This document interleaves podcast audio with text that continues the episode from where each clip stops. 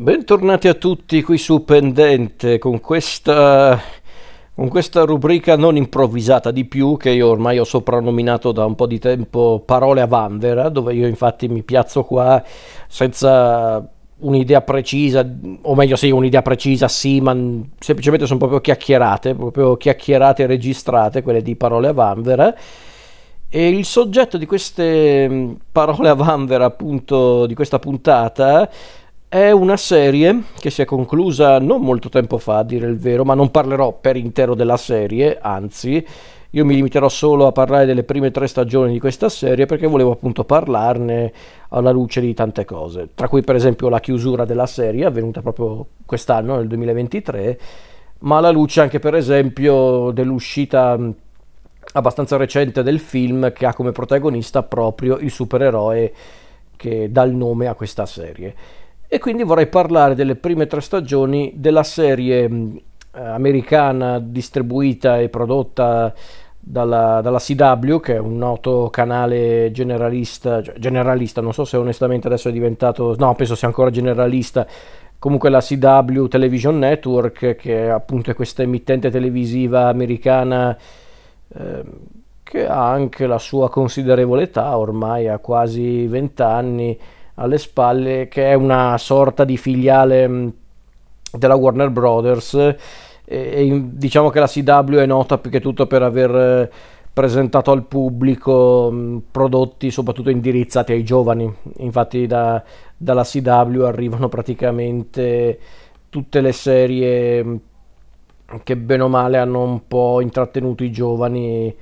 in passato. Tra questi prodotti appunto i, gli show televisivi basati sui fumetti della DC Comics, visto che sono comunque legati alla Warner Brothers, come Smallville, non so se tutto Smallville in, in, tutta sincerità, però un po' Smallville, appunto The Flash, Arrow, eh, che è, peraltro è appunto il primo show televisivo del progetto dell'universo condiviso della CW, di cui parlerò magari con calma per eh, anche introdurre il contesto, ma per esempio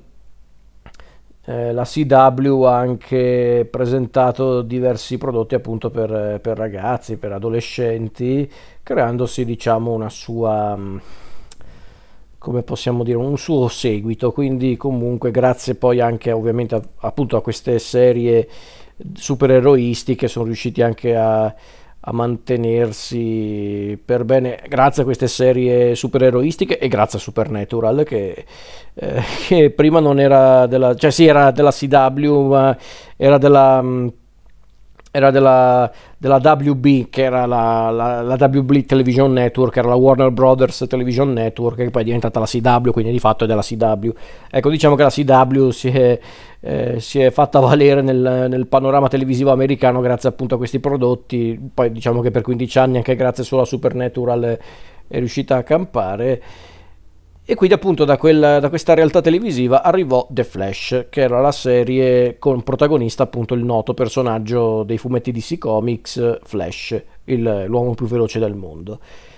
E in realtà The Flash non fu il primo prodotto a tema supereroi distribuito dalla CW in televisione, perché infatti The Flash fu praticamente tra i primi spin-off della serie Arrow,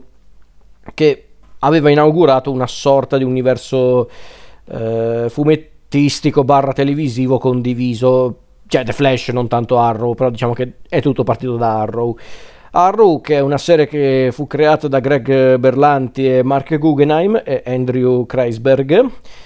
Era, era, beh sì, era perché si è conclusa anche, anche Arrow da qualche anno. Arrow era una serie basata sul personaggio di Freccia Verde, appunto Green Arrow, personaggio anche questo della DC Comics, diciamo uno dei supereroi della DC Comics, non uno dei più noti e più amati, ma che grazie anche a questa serie ha avuto diciamo una nuova vita, anche molto più successo anche presso un pubblico di non lettori dei fumetti e Arrow era praticamente una serie di supereroi che voleva appunto portare il mondo da DC Comics attraverso le, le, avventure, le vicende di un personaggio magari noto ai lettori ma non noto appunto a un pubblico generalista, visto che ad oggi Arrow, cioè Freccia Verde non è mai comparso al cinema per esempio, Quindi grazie a questa semplice ma efficace idea, Arrow riuscì comunque a, a crearsi una sua, uh, una sua cerchia di, di, spettatori per questa idea, ma non solo, eh, anche per tante altre qualità che comunque abbiamo notato eh, sin dall'inizio in Arrow, perché io guardai Arrow all'epoca, non per intero, a un certo punto Arrow come anche un po' The Flash lo abbandonai perché stava diventando una roba troppo assurda. Io Arrow l'ho guardato per ben 5 stagioni. E mentre The Flash, appunto, dopo le prime tre stagioni provai a guardare la quarta e avevo capito un po' l'andazzo della, della, serie, quindi mi sono fermato. Però comunque Arrow fece una cosa molto interessante, ovvero eh, riuscì appunto a presentare il mondo della DC Comics in televisione, ovviamente con eh, prodotti televisivi girati con due lire, perché non è che Arrow aveva un budget così stratosferico, ma neanche The Flash, neanche le altre serie legate al cosiddetto Arrowverse, perché infatti come dicevo il successo di Arrow fu tale che nacquero diverse serie da Arrow. La prima fu appunto The Flash, poi arrivarono Supergirl, eh, Legends of Tomorrow, eh, Black Lighting eh, e persino Batwoman credo sia legato al, all'Arrowverse, dato che poi hanno anche creato dei, dei, degli, eventi, degli eventi crossover proprio seguendo proprio la tradizione dei fumetti, eh, tipo la crisi sulle terre infinite e cose del genere. E la più longeva di queste serie è stata di poco The Flash, visto che The Flash ha ben 9 stagioni, mentre Arrow ne ha 8, eh, Supergirl ne aveva tipo 6. Supergirl io non, non, ne parlerò perché avevo visto giusto i primi episodi, non mi aveva convinto tantissimo. Legends of Tomorrow ne ha avute ben 7 di stagioni, Black Lighting eh, 4 e sinceramente non so se si è chiuso Black Lighting, ma penso di sì. E secondo me Black Lighting non era così male, in tutta sincerità. Non l'ho, non l'ho concluso, quindi non,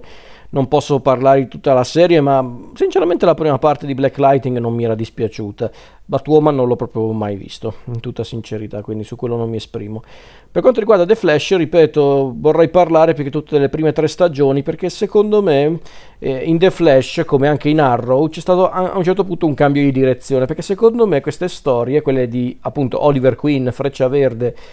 e appunto Barry Allen, The Flash, Flash erano storie che praticamente volevano, eh, volevano appunto... Eh, presentarsi al pubblico in una struttura a tre atti. Ogni stagione raccontava praticamente le fasi del, della carriera di un supereroe. Dalla prima stagione, che era appunto la stagione delle origini, con la nascita del, dell'eroe o del vigilante di turno, la seconda con l'affermazione del, dell'eroe o del vigilante di turno, e la terza che invece chiude tutta la storia. E in effetti, col senno di poi, vedendo come avevano strutturato le prime tre stagioni di Arrow e di The Flash, l'idea sembrava un po' quella, perché per esempio in Arrow c'è una storia che che vede appunto nella prima stagione Oliver Queen che torna a casa, che crea la sua identità appunto da vigilante, si scontra con eh, tante minacce e c'è il suo primo avversario di un certo spessore, ovvero Marco, Malcolm Merlin, che però è un avversario troppo potente per lui. Poi c'è la seconda stagione invece dove c'è appunto Oliver che cerca di, eh, appunto di affermarsi come eroe, non più come vigilante, quindi cerca anche di comprendere meglio se stesso e c'è quindi un avversario che proviene dal passato e poi c'è una terza stagione in cui praticamente eh, in cui praticamente Oliver diventa a tutti gli effetti un supereroe, scontrandosi addirittura con una minaccia di non poco conto, ovvero eh, Ras al Ghul, il noto avversario di Batman. Quindi io la vedevo una struttura effettivamente proprio tipica di un, di un viaggio dell'eroe o comunque di un racconto eh, supereroistico tradizionale come anche The Flash. E infatti parleremo di The Flash. Perché voglio parlare di The Flash? Perché, perché l'ho recuperato non molto tempo fa. Le, le, prime due, le, cioè le prime tre stagioni la prima me la ricordavo abbastanza bene. Le prime stagioni di The Flash la prima, la seconda e la terza perché alla luce anche del, eh, dell'arrivo appunto di The Flash il The Flash cinematografico eh, della Warner Brothers quello con Ezra Miller protagonista Ecco, vedendo com'era venuto fuori quel film, eh, e diciamo che era venuto fuori non benissimo, lì per lì ho pensato, però caspita, effettivamente eh, alla CW erano stati molto più lungimiranti, con eh, meno soldi, eh, meno ambizioni forse anche su certi aspetti, erano riusciti a creare un vero e proprio racconto di un supereroe che, che appunto cresce e diventa un vero e proprio eroe. E quindi questa cosa mi aveva colpito, a partire proprio da, mm, da come avevano gestito il percorso di Barry Allen e dei suoi amici. Chiariamoci, io ovviamente non sto dicendo che The Flash persino nelle sue prime tre stagioni, quando era ancora uno show molto gradevole e godibile. Ecco, non sto dicendo che The Flash sia una serie impeccabile, no, no, The Flash ha tanti difetti, eh, chiariamoci. E non tanto perché è una serie indirizzata a un pubblico giovane, non è tanto quello il problema, anzi, su certi aspetti è anche un bene vedere che esistono ancora dei prodotti che si presentano accattivanti per un pubblico molto giovane. Cioè, quando io ho scoperto che si era proprio creato un vero e proprio Mm,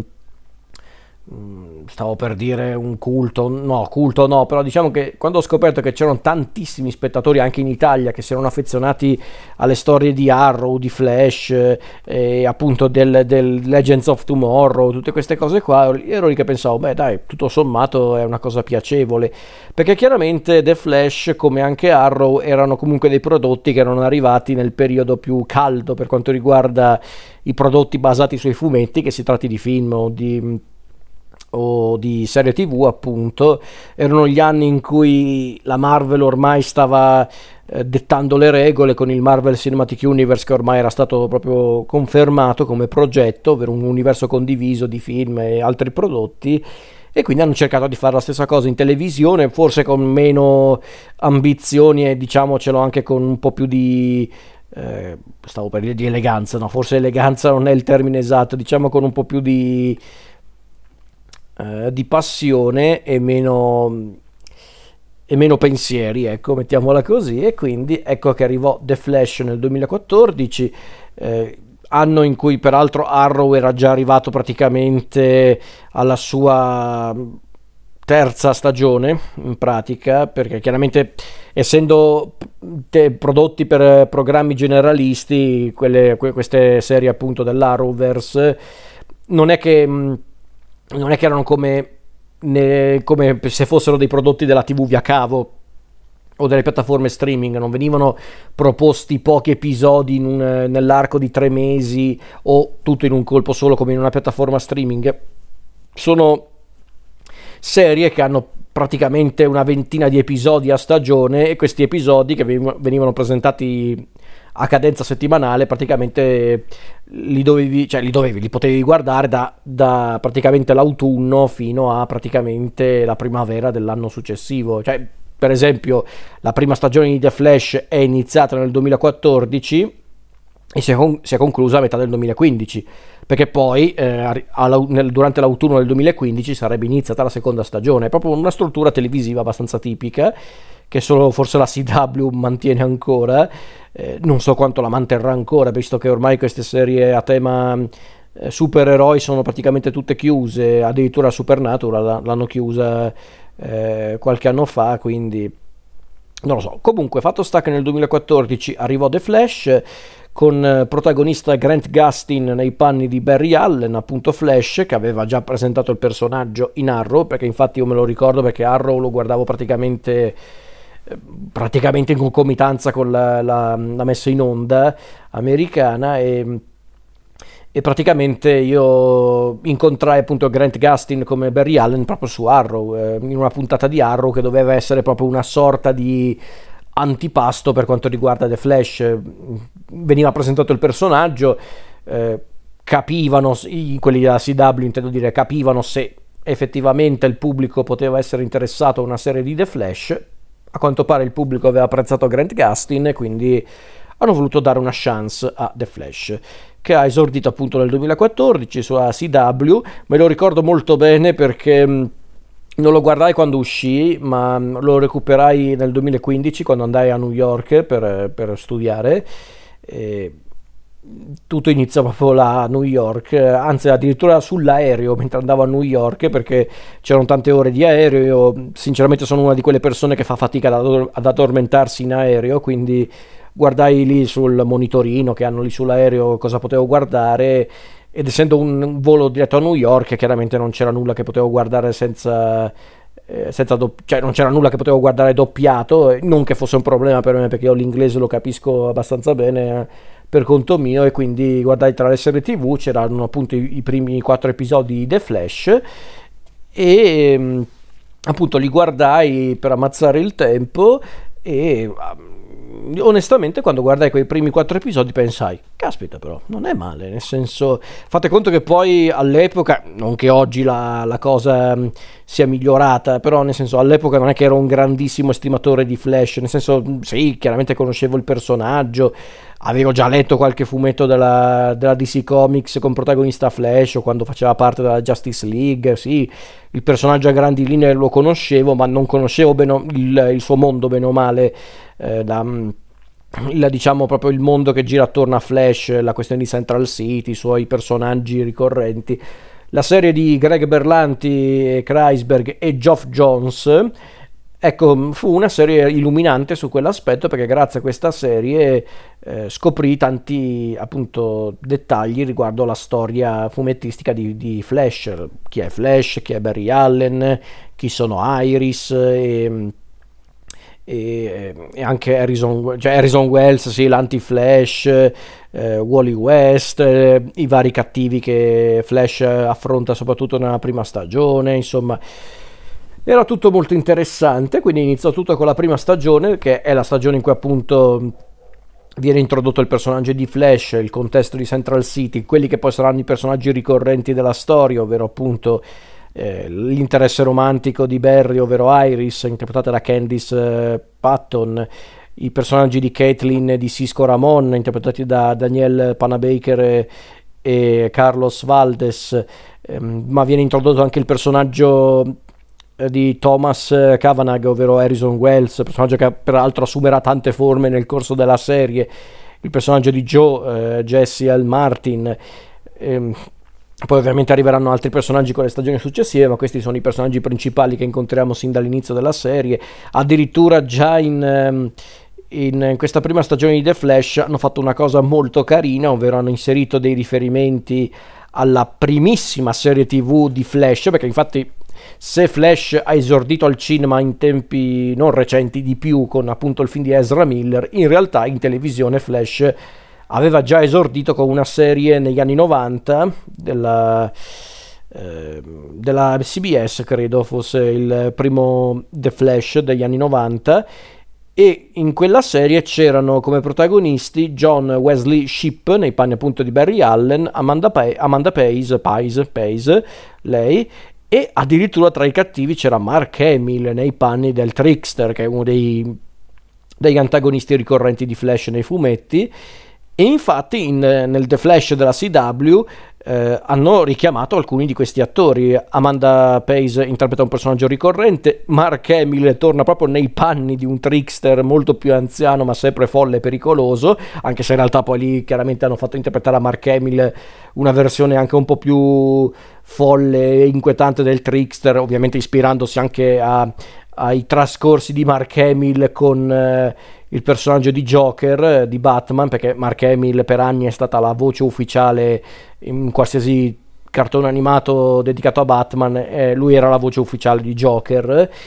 Ma poi c'era anche in, nel The Flash della CW proprio John Wesley Shipp nei panni di Henry Allen, ovvero il padre di Barry. Quindi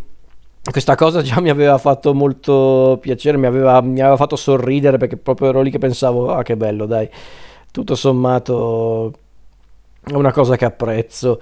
E gu- quando guardai la prima stagione era un po' una tipica storia delle origini con appunto Flash che cerca di imparare a utilizzare i suoi poteri, decide di utilizzarli per aiutare il prossimo, ma allo stesso tempo eh, mentre guardavo questi episodi, per lo più mm, episodi proprio che affrontavano un po' la struttura televisiva più tipica, appunto ogni episodio una minaccia della settimana, che erano quasi tutti avversari storici di Flash, ma non solo, perché quindi eh, appunto potevi incappare nell'episodio in cui incontravi eh, Captain Cold, che è uno degli avversari storici di Flash, un altro dove c'era Gorilla Grodd e così via. Però ecco, hanno inserito all'interno della storia una,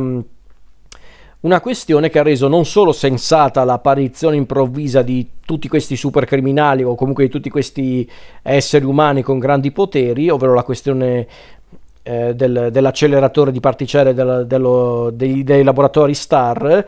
che è anche il motivo per cui appunto Barry, tra le altre cose, cioè è uno dei tanti motivi per cui Barry appunto diventerà il velocista scarlatto, ovvero Flash e quindi hanno voluto inserire questo elemento appunto del, dell'esplosione dell'acceleratore di particelle dei laboratori STAR come appunto elemento ricorrente della, della prima stagione, anche perché è comunque un elemento narrativo legato al personaggio in, all'inizio più misterioso, ovvero quello di Harrison Wells. Quindi anche questa cosa semplice ma efficace rende il, la prima stagione di The Flash molto scorrevole, molto piacevole. E quindi onestamente quando guardai The Flash che era appunto a New York io mi, mi, divertivo come un matto a vederlo perché era molto semplice, era molto rilassante e soprattutto mi faceva scoprire un nuovo mondo, quindi un inizio molto interessante, eh, anche la questione comunque che riguarda appunto la crescita di Barry, il suo percorso per appunto diventare effettivamente un supereroe semplice ma efficace secondo me come, come, processo, di, come processo di crescita, mettiamolo così gli stessi personaggi di contorno secondo me funzionavano, sia quelli proprio, proprio fissi nel cast, ma anche quelli ricorrenti come per esempio eh, Wentworth eh, Miller nei panni di Leonard Snart, ovvero Captain Cold, ma non solo. E appunto poi anche la questione appunto legata alla trama principale con il mistero che gira attorno ad Harrison Wells e poi devo dire che anche il cast non era malaccio secondo me perché Grant Gustin secondo me è un protagonista efficace eh, Thomas Kavanagh nei panni di Harrison Wells, secondo me lui è uno dei più bravi del cast, anche perché poi nel corso delle stagioni compare sempre un nuovo Harrison Wells, perché poi ovviamente vengono introdotte le questioni legate al multiverso e quindi lì si sono sbizzarriti un po' e quindi Thomas Kavanagh si è sempre divertito un mondo a interpretare diverse versioni di, di Wells, ma anche Jess L. Martin nei panni di Joe, che è il patrigno eh, di, di, Barry, comunque molto bravo. Eh, insomma, mm, il cast funzionava secondo me e soprattutto riuscivano proprio a rendere anche interessante mm, la storia mm, a lungo termine, nel senso ti, ti, stimolavano proprio a seguire la, la, storia di The Flash fino in fondo, perché infatti dopo la prima stagione, dopo tutta la, la parte introduttiva della storia con appunto chi è Barry Allen, che cos'è, eh, che cos'è appunto successo con eh, l'acceleratore di particelle dei, dei, laboratori STAR, l'esplosione appunto dell'acceleratore, cioè sì, dell'acceleratore di particelle, eh, la questione di Harrison Wells, la comparsa addirittura dell'arcinemico di Flash, ovvero l'anti-Flash, con anche quindi la questione appunto della morte di, di Nora Allen, la madre di, di, Barry. Insomma, se possiamo vedere anche la prima stagione anche solo come un, un viaggio dell'eroe più tipico, è un racconto circolare perfetto. Poi chiaramente essendo una serie tv hanno dovuto creare il il momento proprio in cui c'è il raccordo tra le due stagioni e poi arriviamo appunto alla seconda stagione, quella dove Barry deve proprio affermarsi per davvero come supereroe e qua chiaramente il contesto narrativo viene un po' ampliato con la questione dei multiversi, eh, i viaggi nel tempo diventano già una questione molto più complicata da, mm, da affrontare e addirittura compare un nuovo avversario, ovvero Zoom, un altro velocista particolarmente cattivo e, e spietato Insomma, chiaramente in quella stagione viene appunto presentata la nuova realtà di Barry, un Barry che appunto cerca di, eh, appunto di affermarsi come supereroe, ma anche proprio come Barry Allen, con anche il suo rapporto con Iris e i suoi amici. E addirittura Barry qui deve affrontare la perdita di una persona cara che lo spingerà a commettere un'azione molto pericolosa che poi appunto sarà lo scenario della terza stagione perché la terza stagione adatta ovviamente in, in, una, in modo molto pacato la nota saga di Flashpoint che è uno dei maxi eventi più noti degli ultimi vent'anni in ambito fumettistico per quanto, la, per quanto, riguarda la DC Comics, ne ho anche parlato qui sul podcast, al limite andate a cercare quella puntata se siete interessati, ed è anche il soggetto, bene o male, del film di Andy Muschietti con Ezra Miller, Flashpoint intendo dire, e in la terza stagione è proprio la storia finale di Barry, secondo me, proprio di come Barry dovrà affrontare la sfida più grande eh, della sua carriera da supereroe con la questione appunto di Savitar, il dio della velocità, ma soprattutto è anche proprio il, il, l'ultimo atto della storia in cui appunto Barry fa anche il passaggio del testimone con Wally, con Wally West. Quindi secondo me davvero è una trilogia ideale quella del, di The Flash. Poi ovvio che va avanti la serie, ma io avevo provato a iniziare la quarta, la quarta stagione e proprio non mi aveva detto nulla. Mi hanno detto che è pure peggiorata col passare del tempo, si è pure conclusa eh, brutalmente la, la, serie di The Flash. Quindi io onestamente vi consiglierei di recuperare la terza stagione. Eh, come ultima stagione proprio della serie, quindi le prime tre stagioni poi basta, anche perché in realtà il finale della terza stagione secondo me è abbastanza eh, interessante, anche soddisfacente, è proprio un finale che chiude, proprio chiude tutta la storia, in maniera peraltro neanche scontatissima, in tutta sincerità, quindi secondo me, secondo me quella è proprio la, la trilogia ideale per parlare proprio di The Flash. Perché The Flash ehm, è proprio la storia di un supereroe, la storia di un supereroe eh, peraltro giovane, quindi un supereroe che commette facilmente tanti errori, è la storia di un supereroe che vuole soltanto fare la differenza in positivo, ma che vuole anche diciamo capire chi è effettivamente lui come eh, come diciamo appunto eroe ma anche come essere umano quindi possiamo anche definire la storia di Barry all'interno di queste tre stagioni di The Flash come un racconto di formazione, anzi lo è per davvero, con, um, con tutto quello che ci potremmo aspettare da una storia del genere, appunto la crescita di un personaggio, eh, le, sue, le sue preoccupazioni, le sue paure, le sfide che deve affrontare e una cosa che hanno per esempio criticato in tanti nel corso appunto della messa in onda di queste stagioni di The Flash era il fatto che non avevano giocato tanto di fantasia per quanto riguarda la scelta degli avversari. Cioè, per farvela breve, molti si lamentavano di una cosa, ovvero che ogni stagione di The Flash aveva come antagonista principale un velocista. Ecco, io in realtà vi dirò, col seno di poi, riguardando la serie, e l'ho riguardata non molto tempo fa, e devo dire che è stato comunque piacevole, è una serie che su certi aspetti mostra proprio anche un modo di fare televisione proprio eh, è un modo proprio di fare televisione che ormai non si fa più nel bene e nel male e quindi mi suscitava anche un po' di tenerezza, ma al di là di questo comunque mi faceva piacere guardare, riguardare The Flash dopo tanti anni, perché sono passati tanti anni comunque dalla, dalla prima visione di The Flash alla seconda e devo dire che tutto sommato mi sono comunque divertito, mi sono intrattenuto a riguardare questa serie. Ecco, tutto questo per dire però che in realtà secondo me la questione dei velocisti come avversari principali di ogni stagione, credo fosse una cosa voluta, proprio per parlare proprio di questo percorso di crescita di, di, di Barry, di Flash. Quindi iniziamo appunto con un, um, un velocista ancora un, un, po' nell'ombra, subdolo, manipolatore come appunto eh, Hubert Tone eh, all'anti-Flash che compare appunto nella prima stagione, poi diventerà un personaggio ricorrente nel, nelle stagioni successive, poi compare addirittura Zoom, questo personaggio invece folle, completamente folle crudele perché sì, su certi aspetti, perché se l'anti-Flash per quanto malvagio comunque era un personaggio che aveva effettivamente uno scopo e un obiettivo, Zoom invece sembra proprio essere votato al, al caos puro. E poi compare addirittura Savitar, un personaggio, vabbè non vi rivelo l'identità di Savitar, però comunque è un personaggio che è abbastanza importante per la crescita di Flash.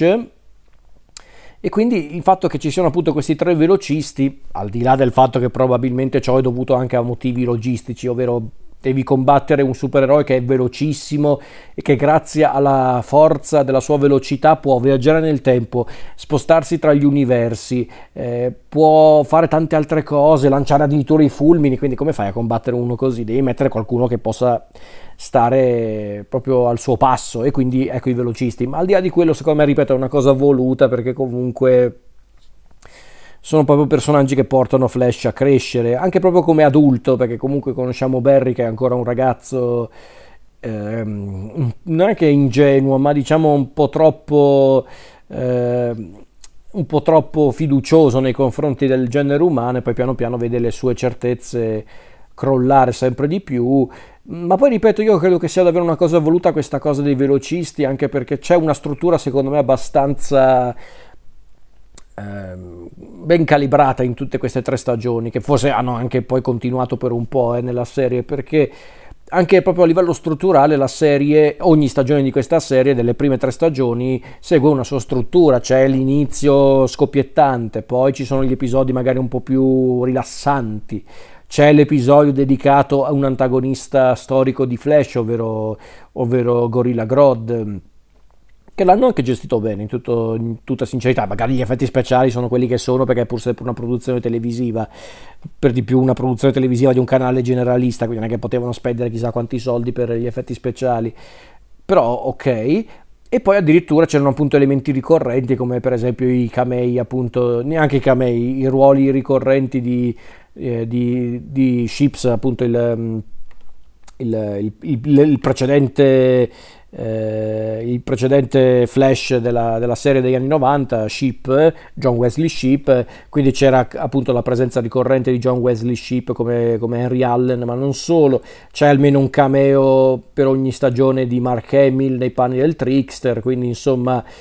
c'è questa, questa struttura secondo me che hanno davvero presentato bene. E quindi mm, mi piaceva questo delle, delle, tre stagioni, mi piaceva, mi piace questo delle tre stagioni di The Flash, ovvero proprio questo percorso di crescita, questo racconto di formazione suddiviso in tre atti che secondo me funziona e che è anche la dimostrazione che si può fare un racconto supereroistico tradizionale, semplice, leggero, ma con un po' di passione, con un po' di impegno. Adesso non voglio fare i paragoni con altre serie TV o con anche i film, eh, perché sono anche chiaramente dei, dei mezzi di comunicazione diversi però è, è, triste vedere comunque come al cinema non sono riusciti a fare davvero un racconto di formazione vero con Flash protagonista e con altri supereroi protagonisti, mentre invece la CW con tre stagioni sono riusciti a fare un bel racconto di, di origini e di crescita di un supereroe. Perché infatti la prima stagione è un, come dicevo prima, è proprio un racconto di origini con tutti i supereroi, eh, scusate, i super cattivi di Flash, con lui che affronta il metaumano di turno, vengono chiamati così i, i, personaggi con i superpoteri. C'è Flash che appunto affronta il meta umano di turno e mm, ogni volta sviluppa delle nuove abilità, poi c'è comunque la sottotrama rom- le sottotrame romantiche, perché chiaramente quello è lo scotto da pagare per essere, della, per essere appunto uno show della CW, ovvero mettere le sottotrame romantiche per gli adolescenti, quella è proprio una roba che proprio non tolgono da nessuna parte, quelli della CW. E infatti sono le parti anche meno interessanti secondo me di The Flash, assolutamente, però appunto la prima stagione è quella forse anche più scanzonata, quella anche un po' più leggera, pur non essendo comunque sciocca secondo me, anzi, perché comunque ci sono anche dei punti abbastanza tesi secondo me. La seconda stagione già è più cupa con la questione di Zoom, il multiverso che diventa una una nuova realtà vera e propria da tenere in conto. Eh, hanno voluto inserire di nuovo il personaggio di Harrison Wells, eh, ma un Harrison Wells più cupo, più mm, anche cinico, ma non cattivo. Eh, poi arriva appunto la terza stagione che è segnata dall'evento di Flashpoint, eh, che in realtà dura pochissimo Flashpoint, però comunque hanno tenuto conto delle conseguenze del Flashpoint, quindi una cosa che ho apprezzato. Già nei, nelle prime stagioni di The Flash arrivavano già gli episodi crossover dove appunto Flash interagiva con gli altri personaggi dell'universo dell'Arrowverse come appunto Oliver Queen, le, le, i protagonisti de, di Legends of Tomorrow o addirittura mi stavo dimenticando nella seconda stagione di The Flash praticamente c'è un doppio episodio che è praticamente il lancio di Legends of Tomorrow quindi proprio lo spin-off che lancia un altro spin-off, siamo proprio a quei livelli. Eh, addirittura c'è un episodio crossover eh, grande e grosso in, nella terza stagione che è le, l'episodio appunto comune Invasione che appunto era, era, l'episodio di The Flash dedicato appunto alle, alle, all'evento crossover Invasione che in pratica era un episodio dove c'era un'invasione aliena, i dominatori e quindi ogni serie della, della, CW a tema supereroi aveva il suo episodio dedicato all'invasione aliena che forse non erano gli episodi più memorabili alla lunga perché appunto bisognava dare per scontato che tu avessi visto anche gli eventi di Arrow, di Supergirl e anche di Legends, di Legends of Tomorrow e invece, eh, invece questo è soltanto il capitolo di invasione con eh, protagonista Flash. Però a parte questo comunque mm, ci sono anche cose molto interessanti in queste tre stagioni di The Flash. Sicuramente mm, le serie della CW, quelle dei supereroi soprattutto, ma non solo, anche un po' Supernatural, eh, secondo me mm, eh, si ispirano soprattutto a quello che aveva fatto Josh Whedon con, ehm, con eh, Buffy la mazza vampiri e prodotti simili, ovvero appunto mettere una storia orizzontale all'interno di ogni stagione, ma poi mettere anche degli episodi un po' più scacciapensieri, anche un po' più verticali. E l'hanno fatto con The Flash, addirittura nella terza stagione c'è persino un episodio che è palesemente un omaggio a a un, a, un, a un, episodio, uno degli episodi più noti di Buffy la Mazza Vampiri, l'episodio musical di, di, Buffy la Mazza Vampiri, che col seno di poi ha creato più danni che altro perché per un po' di tempo molte serie, specialmente quelle generaliste, hanno cercato sempre di inserire l'episodio musicale e anche The Flash l'ha fatto con l'episodio Duet, duetto dove ci sono appunto Barry Allen e, e Cara Zorello, ovvero Supergirl che finiscono appunto in questa avventura musicale. E così, perché no? Però un episodio carino, tutto sommato divertente. Quindi sicuramente si sono ispirati anche a Wedon per eh, l'impostazione della serie e quindi qualcosa di buono c'è in questa, se, queste prime tre stagioni di The Flash che ripeto secondo me sono delle, delle stagioni televisive davvero interessanti, davvero efficaci e secondo me davvero con The Flash hanno azzeccato quello che non sono riusciti a fare per esempio in tempi recenti quelli della Marvel con le loro serie per, per eh, Disney Plus o anche prima per l'ABC ovvero questa è una serie, è, una se- è, un racconto seriale, ovvero devi proprio vedere i pezzi eh, per puntata e per comprenderlo. E non è neanche una serie particolarmente cervellotica o particolarmente impegnativa, però c'è. Quindi secondo me davvero con The Flash all'inizio hanno fatto davvero delle cose anche molto interessanti, molto piacevoli, poi si sono persi per strada purtroppo perché mm, ripeto io non ho visto dalla quarta stagione in poi la serie ma mi hanno detto che proprio ha avuto un calo qualitativo impressionante. Non stento a crederlo però non mi interessa perché ripeto secondo me la storia del Barry Allen di Grant Gustin finisce proprio con il finale della terza stagione, proprio con Barry che si sacrifica per aiutare i suoi amici e la sua città e soprattutto è anche il momento in cui Barry fa il passaggio del testimone, proprio dà praticamente il ruolo di Flash a un'altra persona e salva il mondo, quello che dovrebbe fare appunto un grande supereroe. Quindi tutto questo per dire che secondo me The Flash, eh, il The Flash della CW, almeno nei suoi primi tre anni di vita, è un esempio di come si dovrebbe fare un vero racconto di supereroi. Un racconto di supereroi che non ha problemi ad essere appunto leggero, semplice e immediato, ma che si vuole anche mm, mettere in gioco tutto sommato. Quindi sinceramente a me non è dispiaciuta assolutamente questa trilogia di Flash, come la chiamo io ed è forse uno dei prodotti in ambito seriale a tema supereroi che ho preferito di più eh, in questi ultimi anni. È vero che non è che la concorrenza è spietatissima, però comunque davvero notevole secondo me. Quindi direi che è tutto per quanto riguarda queste parole a Vanvera riguardo appunto la trilogia di The Flash della CW. Se, se siete curiosi di, di, recuperare la serie, fatelo perché secondo me comunque è molto rilassante, è molto piacevole, ma non è stupida, almeno agli inizi. E comunque potete anche vedere un prodotto semplice e divertente per capire che i prodotti dei supereroi non sono necessariamente robe fatte. Eh,